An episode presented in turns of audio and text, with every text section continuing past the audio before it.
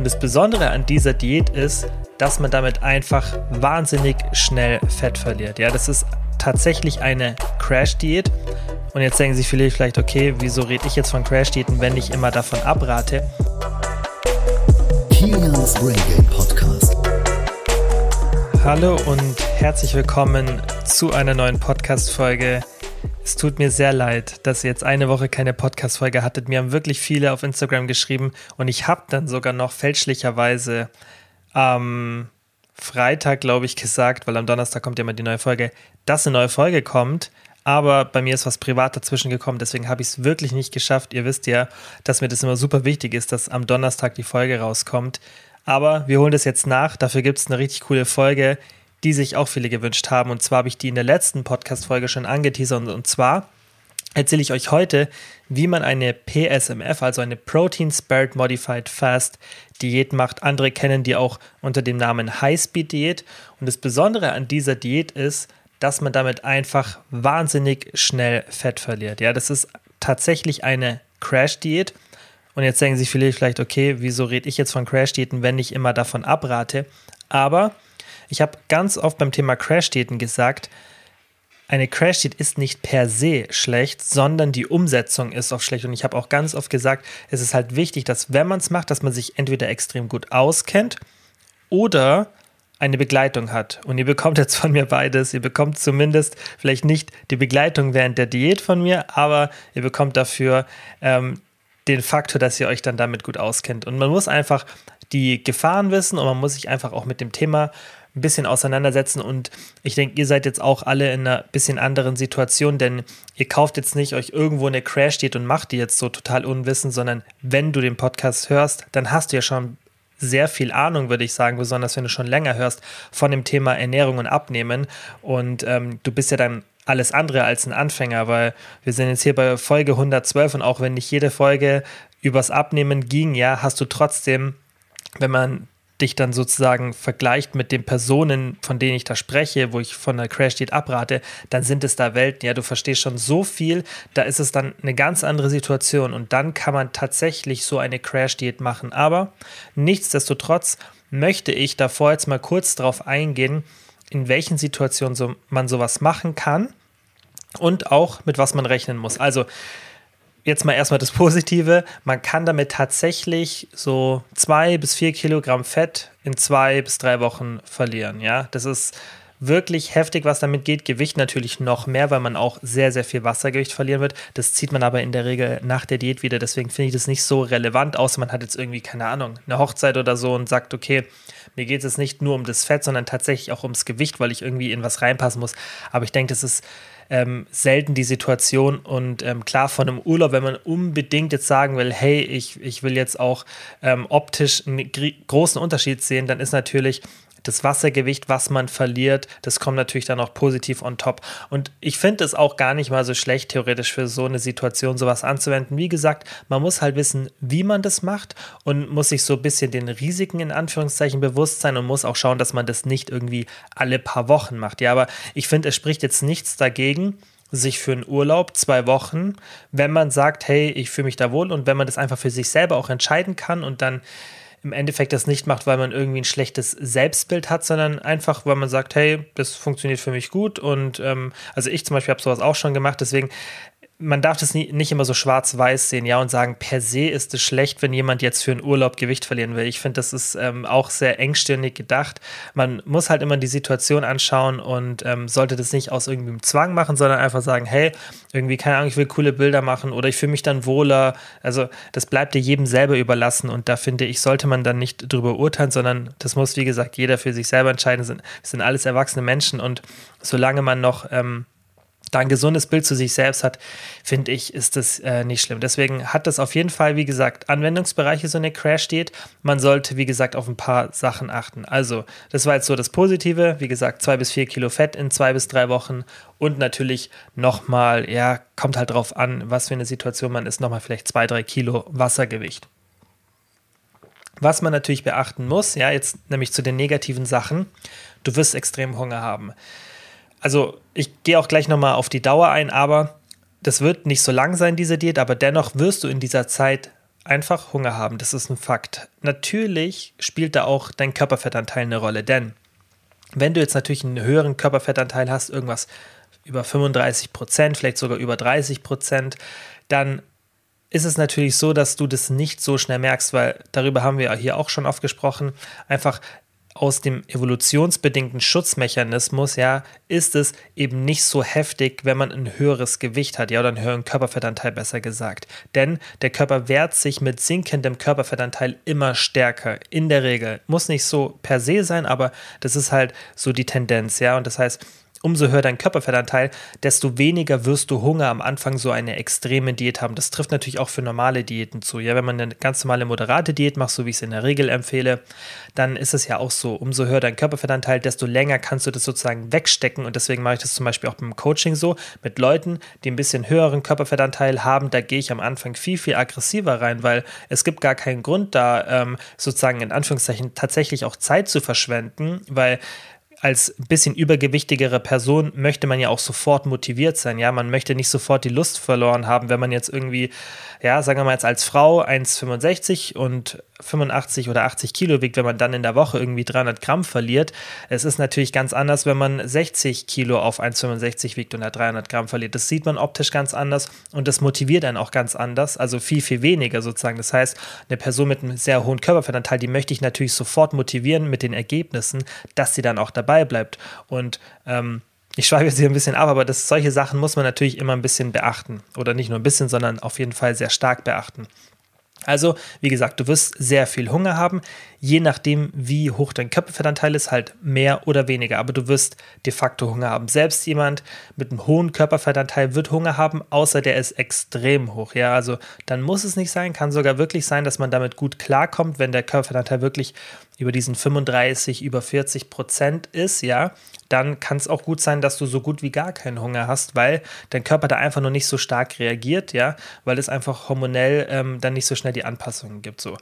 Was ich auch schwer finde, ist das Ganze für Veganer und oder Vegetarier. Für Vegetarier geht es, denke ich, noch ein bisschen leichter, aber für Veganer wird schon super schwer. Und das liegt einfach daran, dass es wenige vegane Proteinquellen gibt, die wirklich rein aus Protein bestehen. Ja, und das kann ich jetzt schon mal vorab wegnehmen. Die Diät wird halt einfach so gestaltet sein, aber das erkläre ich dann gleich nochmal, dass sie halt sehr, sehr proteinlastig ist. Und ich denke, alle, die sich vegan und vegetarisch ernähren oder auch viele, das machen ja auch mittlerweile viele, die dann darauf achten, dass sie ihren Fleischkonsum reduzieren. Ich denke, da weiß man dann so irgendwann mit der Zeit, okay, als ähm, Vegetarier oder Veganer tut man sich einfach schwer mit dem Protein. Ich merke das jetzt auch beim Coaching wieder. Ähm, das ist halt einfach so und da gibt es auch nicht so diesen Hack irgendwie, den man sich wünscht. Es gibt natürlich super Proteinquellen, die vegan sind, also darum geht es nicht, ja, oder dass man nicht proteinreich essen kann, aber es ist schwieriger, ja, und es ist immer mit mehr Kohlenhydraten sozusagen verbunden, denn die meisten pflanzlichen Proteinquellen, ist vielleicht besser, wenn ich pflanzlich sage und nicht immer vegan, ähm, die meisten pflanzlichen Proteinquellen bringen eben Kohlenhydrate mit sich. Ja, wenn man zum Beispiel Linsen oder Bohnen oder andere Hülsenfrüchte anschaut, das sind immer super äh, Proteinquellen und das sage ich auch immer. Für Veganer ist es immer super praktisch, wenn du deine Kohlenhydratquellen, also so ein kleiner Side-Tipp, wenn du deine Kohlenhydratquellen einfach mit Linsen oder anderen Hülsenfrüchten ersetzt sozusagen, ja, anstatt Kartoffeln oder Nudeln oder Reis, nimm immer Linsen, Bohnen, Erbsen, solche Sachen, ja, oder, oder Sachen aus diesen Lebensmitteln. Gibt ja auch mittlerweile Pasta aus Kichererbsen oder Erbsen und so weiter, weil du machst damit eine Sache, du behältst weiterhin eine Beilage, ja, also meistens ist ja eine Mahlzeit so aufgebaut aus Beilage, irgendwie vielleicht einer Proteinquelle und dann was Fettigen, ja, sei es eine Soße oder Öl. So ist ja, sind ja die meisten Mahlzeiten ungefähr aufgebaut. Natürlich kann es auch abweichen, aber so ist ja generell eine Mahlzeit aufgebaut. Und dadurch, dass du dann die Beilage gleichzeitig proteinreich machst, ja, und nicht nur kohlenhydratreich, wie es jetzt zum Beispiel Nudeln oder Kartoffeln oder Reis sind, nimmst du gleichzeitig nicht nur durch deine Proteinquelle, wenn du vielleicht dann Tofu oder irgendwas anderes dazu isst, nimmst du auch gleichzeitig durch die Kohlenhydrat, äh, durch die Beilage nimmst du nicht nur Kohlenhydrate, sondern auch Protein auf, ja, weil einfach ja, Linsen viel, viel mehr Protein haben als jetzt Nudeln, aber man kann dennoch trotzdem diese Hülsenfrüchte oder anderen Sachen, wenn die irgendwie als Nudeln verarbeitet sind oder auch normal, ja, also einfach nur Bohnen als Beilage, zum Beispiel statt Nudeln, wenn du das halt machst, klar, das klappt nicht für jede Mahlzeit, aber wenn du das machst,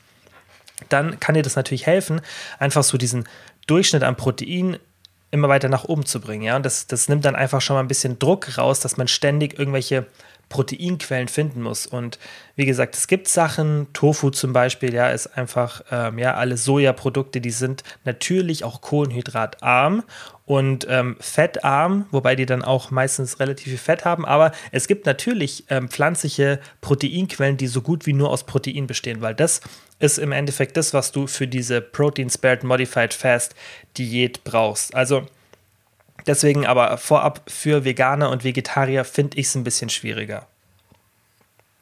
Was du nicht machen solltest, ist, wenn du ein Schwierigkeiten mit deinem Essverhalten hast, ja, oder in der Vergangenheit schon mal Binge-Eating-Probleme hast, du dann merkst, ja, du bist eh so ein bisschen, immer wenn du irgendwas machst, so sehr exzessiv, ja, dass du, dass du Probleme hast, irgendwie da ein bisschen so das Maß für dich zu finden, wenn du das vielleicht noch für dich lernen musst, ja, wenn du vielleicht merkst, hey, keine Ahnung, wenn, wenn ich so ein, so ein Fit-Tracker trage, dann muss ich immer meine 10.000 Schritte machen. Und auch so, wenn ich Kalorien zähle, auch wenn du jetzt zum Beispiel die Tipps von mir anwendest, du kriegst es einfach nicht hin, wobei ich bin mir sicher, jeder, der sich die Folge angehört hat, kann dann auch ohne Druck Kalorien zählen. Aber wenn du einfach merkst, du bist da so ein bisschen exzessiv in den Sachen, in denen du machst, ja, das ist ja schon immer so ein bisschen so ein Trend, wo man sagt, okay, die Leute haben dann auch oft ein bisschen so ein Problem mit, mit dem Essverhalten. Wenn du so, so jemand bist, ja, und jetzt noch nie Probleme mit deinem Essverhalten hattest, dann würde ich da ein bisschen aufpassen, wenn du Probleme mit deinem Essverhalten hattest, ja, und da noch nicht drüber hinweg bist, dann würde ich dir sogar empfehlen, mach diese PSMF lieber nicht, ja, außer du bist wirklich in guter Begleitung. Aber auch dann ist es schwierig, weil das ist halt einfach so, dass du damit in die Gefahr gerätst, dass du dann dieses Verhalten noch mehr triggerst. Für Leute, die mit dem Essverhalten keine Probleme haben, sehe ich nicht direkt ein Problem, solange du das halt nicht lange machst. Ja, sonst würde ich es auch nicht empfehlen. Wie gesagt, bei sowas ist halt immer wichtig, dass man den Frame versteht und auch die ganzen Mechanismen damit man dann keine Probleme bekommt, weil das ist das, was ich gemeint habe. Es ist nicht schwarz und weiß. Es ist nicht so, dass man sagen kann, ja, eine Crash-Diät ist per se gut oder per se schlecht, sondern man muss sich einfach die Situation anschauen und muss sie richtig anwenden, ja. Und deswegen ist nicht jede Crash-Diät gleich eine Crash-Diät. Und das, was ich euch ja erzähle, ist dann sozusagen eine optimierte Crash-Diät, ja, und nicht einfach so, ja, blind gefolgt und dann auch noch ewig lang, sondern einfach ein bisschen strukturierter überlegter, dass man sich auch zu Beginn schon überlegt, sollte ich es überhaupt machen? Ja, und nicht einfach, dass jeder sagt, ah, okay, kann ich machen, sondern einfach sich die Gedanken machen. Und Essverhalten ist für mich eben da der Ausschlussfaktor. Wenn du da Probleme hattest oder noch hast, dann würde ich dir sagen, bekomm das erstmal in den Griff und dann kannst du es immer noch machen. Und dann ist einfach eine moderate Diät für dich sinnvoller. So, und zur Dauer. Ich würde es, also wir kommen auch gleich dazu, wie man es dann macht. Ich will nur diese Faktoren davor kurz klären, dass ja du auch weißt, so äh, wie so der ganze Frame um so eine PSMF gebaut wird oder wie ich es empfehlen würde.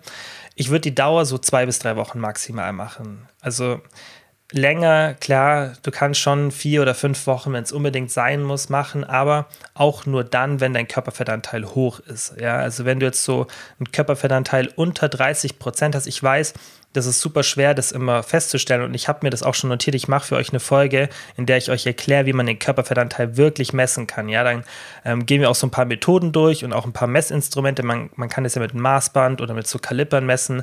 Und da gebe ich euch mal eine Folge. Ähm, bis dahin einfach mal so Körperfettbilder googeln, einfach mal. Google einfach mal irgendwie Körperfettbild, dann kannst du dich da schon so ungefähr ein bisschen vergleichen. Das hilft auch zum Einschätzen. Und wenn du da unter 30 Prozent bist, dann würde ich dir sagen, ja, oder unter 25 Prozent, mach's nicht so lange, mach eher zwei bis drei Wochen. Wenn du da drüber bist, klar kannst du schon länger machen, aber dann würde ich es auch anders machen. Da würde ich sowas als Booster machen, ja, mach vielleicht am Anfang deiner Diät zwei bis drei Wochen so eine richtige aggressive Diät wie so ein PSMF und danach machst du eine normale, weil dann hast du am Anfang diesen Boost, bist direkt motiviert, weil du Gewicht verloren hast und danach machst du moderat weiter, damit du eben dein System nicht so krass crasht und diese Stoffwechselanpassungen nicht sofort hast, ja, dass die einfach ein bisschen sich Zeit lassen und du einfach eine gesunde Diät machst. Aber wie gesagt, für die meisten zwei bis drei Wochen und ja, wirklich bitte nicht länger. Und ähm, wenn ihr das länger machen wollt, dann nur in Begleitung, zum Beispiel mit einem Coach wie mit mir.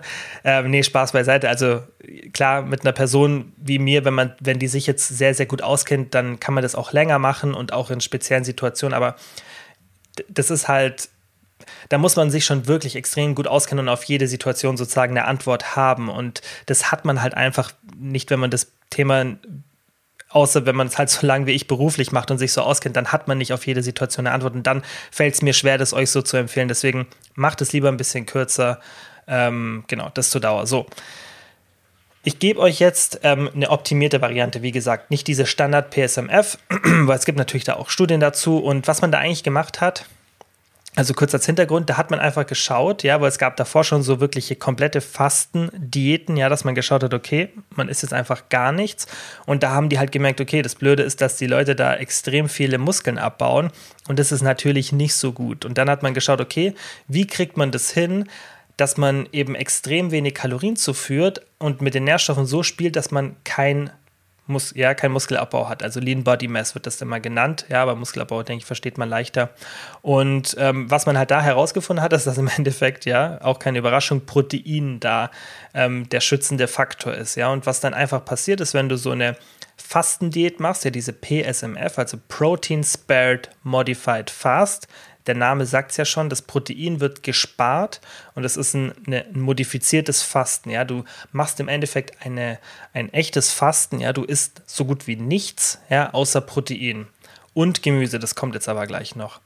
Und was dann passiert, wenn du eben Protein zuführst, dann nutzt deine Leber, weil die muss ja, weil gar keine Nahrung in dir zirkuliert, du nimmst kaum Kohlenhydrate zu dir, die muss ja aber Glucose herstellen, gerade fürs Gehirn, für so essentielle Vorgänge. Und dann nutzt die Leber eben das Nahrungsprotein statt deiner Muskulatur. Ja, die nimmt sich nicht das, die Aminosäuren aus deiner Muskulatur, sondern die nimmt das Nahrungsprotein und so wird eben die Muskulatur geschützt. So ist der Mechanismus. Ja, und deswegen ist es halt auch super wichtig, dass du, wenn du das machst, dich wirklich an diese Sachen hältst und nicht sagst, ah, ich esse jetzt einfach nichts oder keine Ahnung, ich esse jetzt 500 Kalorien und die 500 Kalorien sind Kohlenhydrate und vielleicht 10 Gramm Protein. Das würde ich dir nicht empfehlen, weil Muskeln abzubauen ist wirklich nicht von Vorteil und ich denke, ähm, ja, das hat irgendwie keiner so im Sinne, das zu machen. Deswegen Protein zuführen ist super wichtig und ich sage auch gleich, wie viel.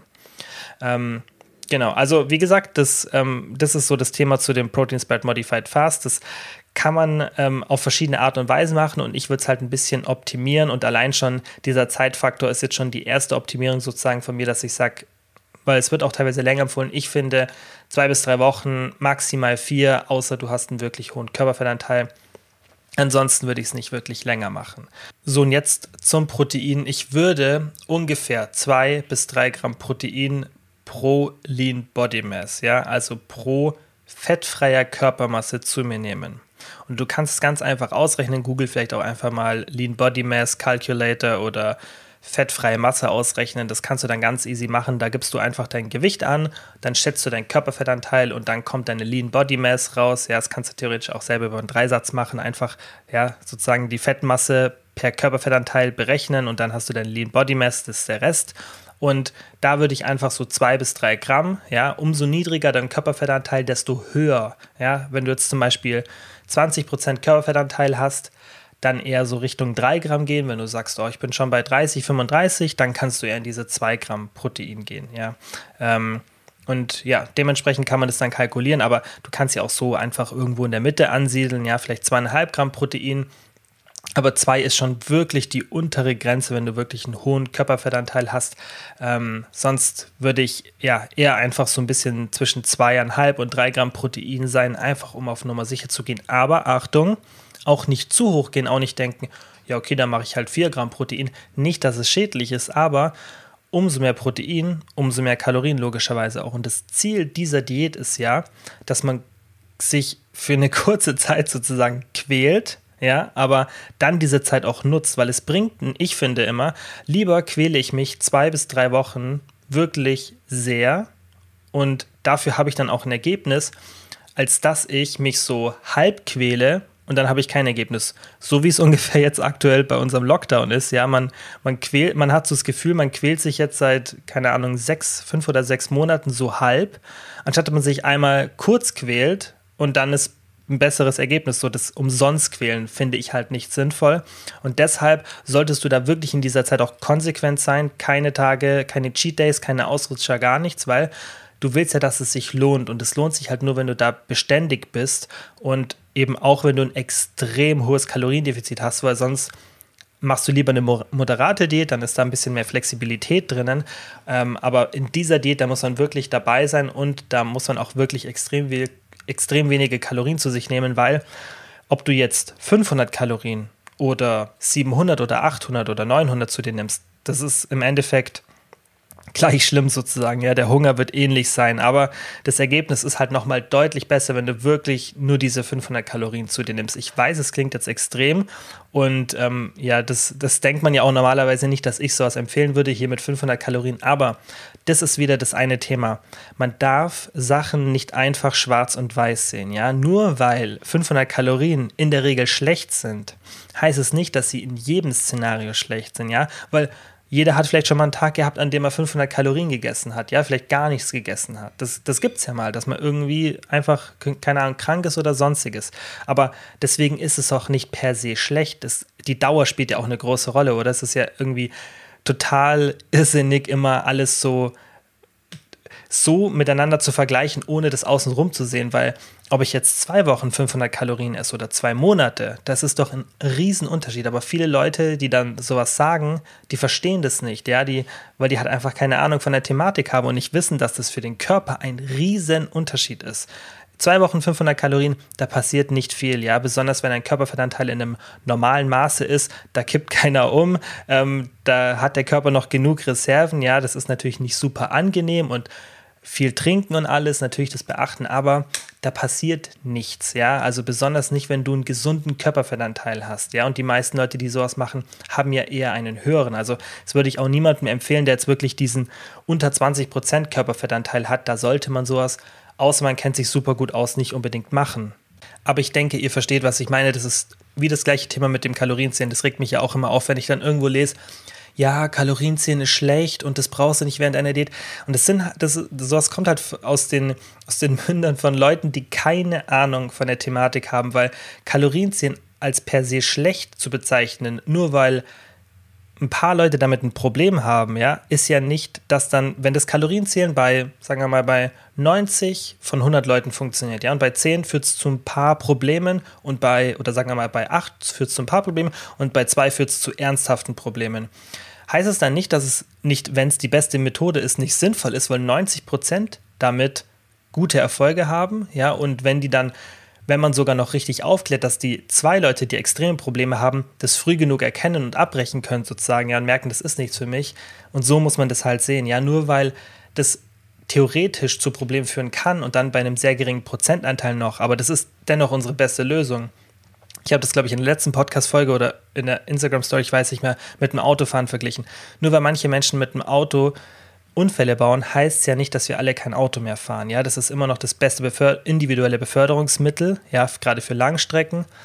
Ähm, und deswegen muss man es halt so sehen, ja, nur, nur weil ein paar Leute damit ein Problem haben, heißt es ja nicht per se, dass es schlecht ist, ja. Und das ist bei so vielen Sachen so, deswegen darf man das nicht immer so schwarz-weiß sehen. Und deswegen versuche ich ja auch immer, wenn ich sowas sage, das erstmal zu erklären, ja. Und deswegen, wie gesagt, aus meinem Mund ist es ja eh schon komisch, dass ihr sowas hört, 500 Kalorien, aber wie gesagt, man muss halt den Frame kennen und ähm, auch wenn ich das in der Regel nicht empfehle, heißt es nicht, dass es gar kein Anwendungsbeispiel dafür gibt. Und ähm, wenn man das kurz macht, dann sehe ich kein Problem, äh, 500 Kalorien pro Tag zu essen, solange das, wie gesagt, über den kurzen Zeitraum ist, mit einem bestimmten Körperfettanteil.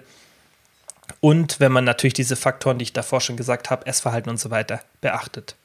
Ja, ich muss da immer aufpassen, dass ich mich da nicht zu sehr reinsteige, weil das sind einfach so Sachen, die mich einfach so aufregen, weil es halt so oft ist, dass Leute, die einfach so vielleicht, ja, weiß nicht, so, so ein ganz, ganz minimales Verständnis vom Thema Abnehmen haben, aber meinen, sie können halt so groß mitreden und ähm, dann entstehen halt solche Mythen wie, ja, Kalorienzählen ist schlecht oder ja, da gibt es ja noch ganz viele andere Sachen. Ähm, und das ist halt einfach sehr schade, weil es ist halt, wie gesagt, es ist halt Schwarz-Weiß-Denken, aber in der Regel ist es nicht so. Man muss halt immer den, den ganzen Kontext beachten.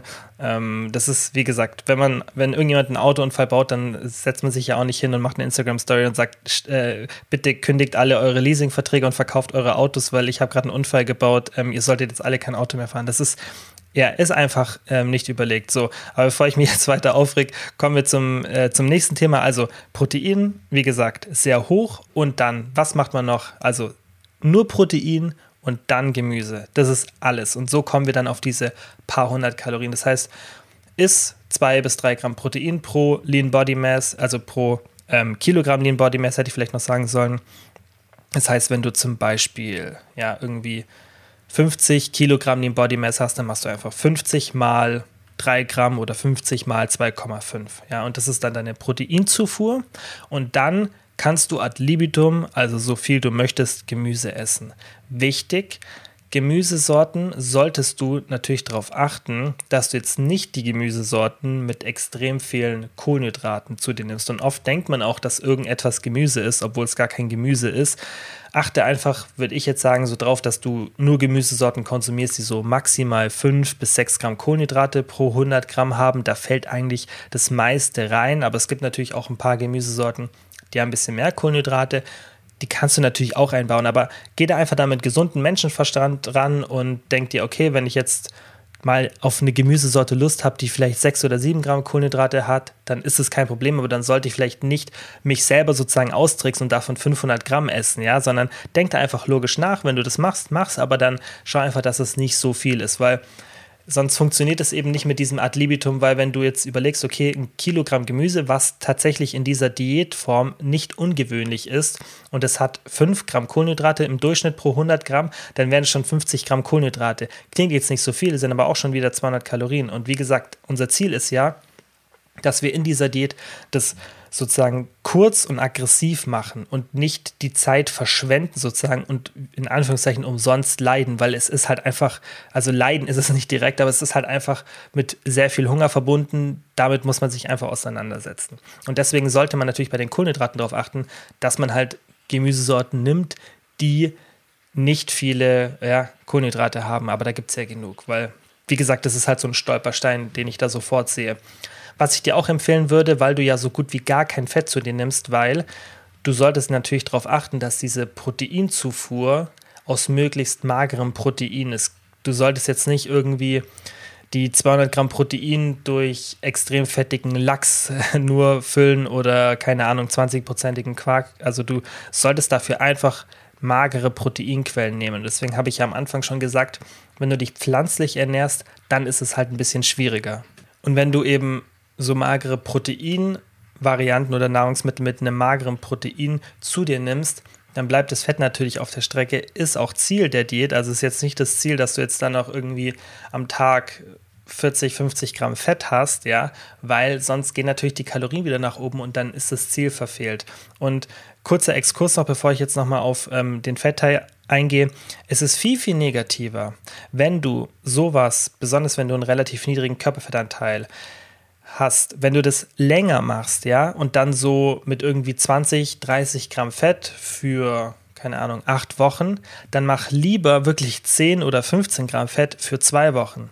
Weil in zwei, drei Wochen passiert mit dem Körper nichts Negatives, besonders wie gesagt, wenn du einen normalen Körperfettanteil hast. Wenn du das auch für acht Wochen machst, ja, und dann eine Fettzufuhr hast, die so eigentlich schon viel zu weit unten ist, ja, dann ist es natürlich ein längerer Zeitraum und dann ist es natürlich viel, viel negativer. Ich denke, du verstehst, wie ich das meine. Einfach dieses kurz und heftig ist oft nicht so schlimm, ja, als wenn du es halbheftig machst und dafür für eine viel, viel längere Zeit. Deswegen lieber kurz und ähm, dann durchziehen und dann ist wieder vorbei und dann passiert auch nichts da ähm, Negatives im Körper. Also, was ich dir aber dennoch empfehlen würde, weil ja die Fettzufuhr so niedrig ist, versuch essentielle Fettsäuren wie zum Beispiel Omega-3 zu dir zu nehmen. Denn Omega hat halt extremen Einfluss auf viele Vorgänge im Körper und wenn du die Fettsäure immerhin abdeckst, dann minimierst du eben auch das Risiko, dass da irgendwas Negatives passiert. Wie gesagt, wenn du das kurz machst, dann sollte da nichts Negatives ähm, passieren, aber ich würde dir dennoch empfehlen, nimm eine gute Omega-3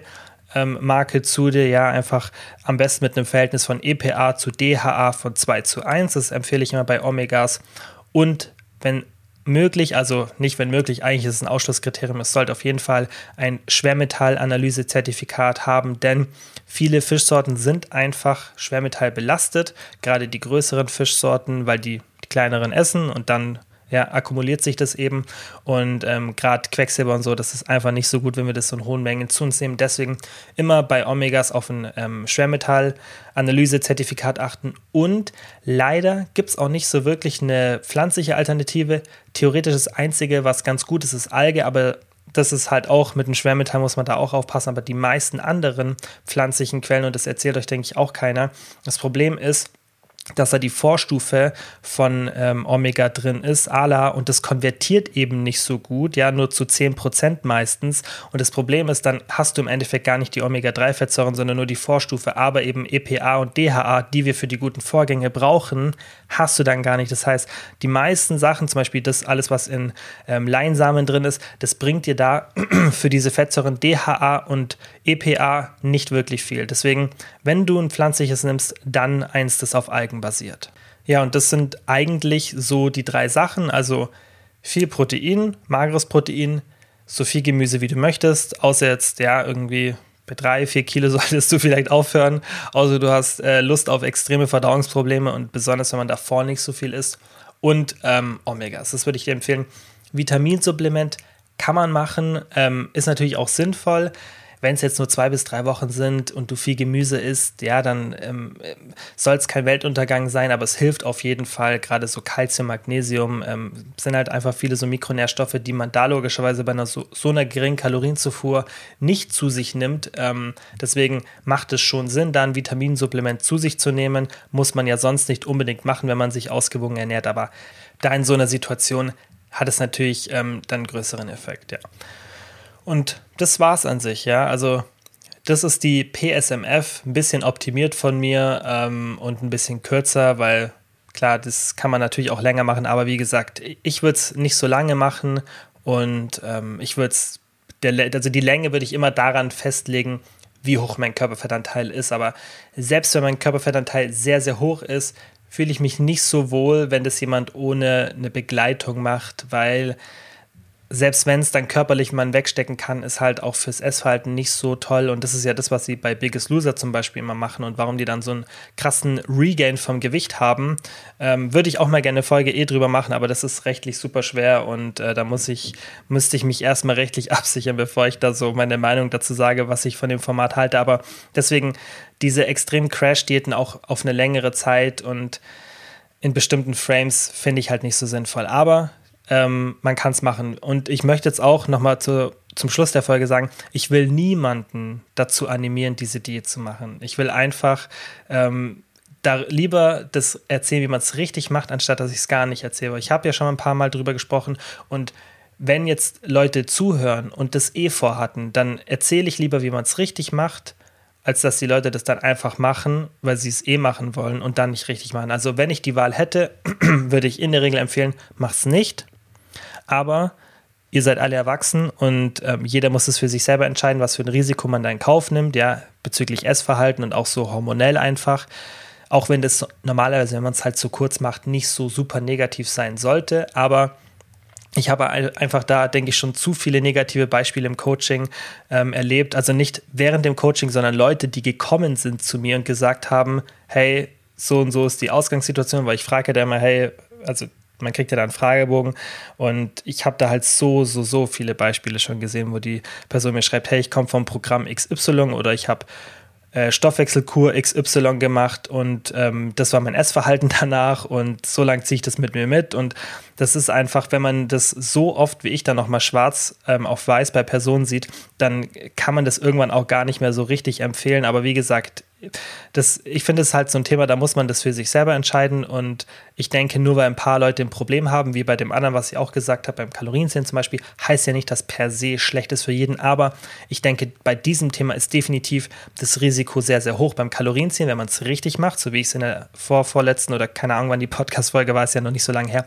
erklärt habe, dann ist das Risiko meiner Meinung nach und auch so, wenn man sich die meisten anekdotischen Berichte anschaut, extrem gering. Ja, man muss es halt richtig machen. Aber hier bei einer Crash-Diät ist es nicht so wie beim Kalorienzählen, denn bei einer Crash-Diät ist das Risiko, dass was passiert, schon höher. Deswegen habe ich das ja auch so betont. Also in der Regel möchte ich halt jetzt zum Schluss nochmal sagen, ich rate es euch nicht unbedingt. Ähm, wenn ihr es machen wollt, dann kann ich euch nicht davon abhalten. Aber wenn ihr es machen wollt, dann bitte haltet euch da an die Vorgaben und tut mir eingefallen, macht es einfach nicht zu lang. Und wenn ihr merkt, dass ihr das dann irgendwie nach zwei, drei Wochen euch denkt, ja, komm, jetzt mache ich noch eine Woche. Und nach vier Wochen denkt ihr euch, ja, jetzt komm, die letzte Woche war nur so halb gut und einen Tag habe ich nicht so, komm, ich mal noch eine Woche, dann hört auf. Wenn ihr euch in diesem Muster erkennt, weil das kann passieren, dann hört lieber auf und macht eine ordentliche Diät holt euch unseren kostenlosen Abnehm-Guide. Der Link ist in der Podcast-Beschreibung.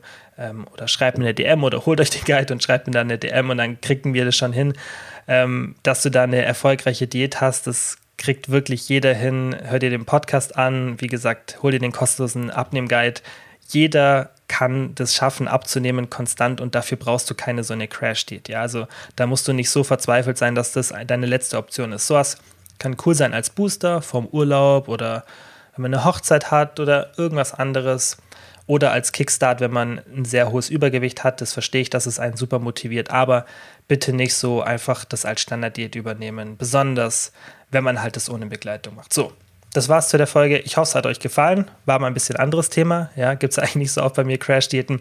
Nächste Woche sehen wir uns spätestens wieder. Vielleicht schaffe ich sogar, ich sag's ja jede Woche oder nicht jede Woche, aber diese Woche kann es echt könnte es echt sein, dass ich am Wochenende noch eine Folge schaffe. Ich bemühe mich. Ansonsten sehen wir uns hier am Donnerstag oder auf Instagram, wenn ihr mir folgt, schon wieder früher. Und dann würde ich sagen, wie immer, vielen, vielen Dank fürs Zuhören und bis zum nächsten Mal.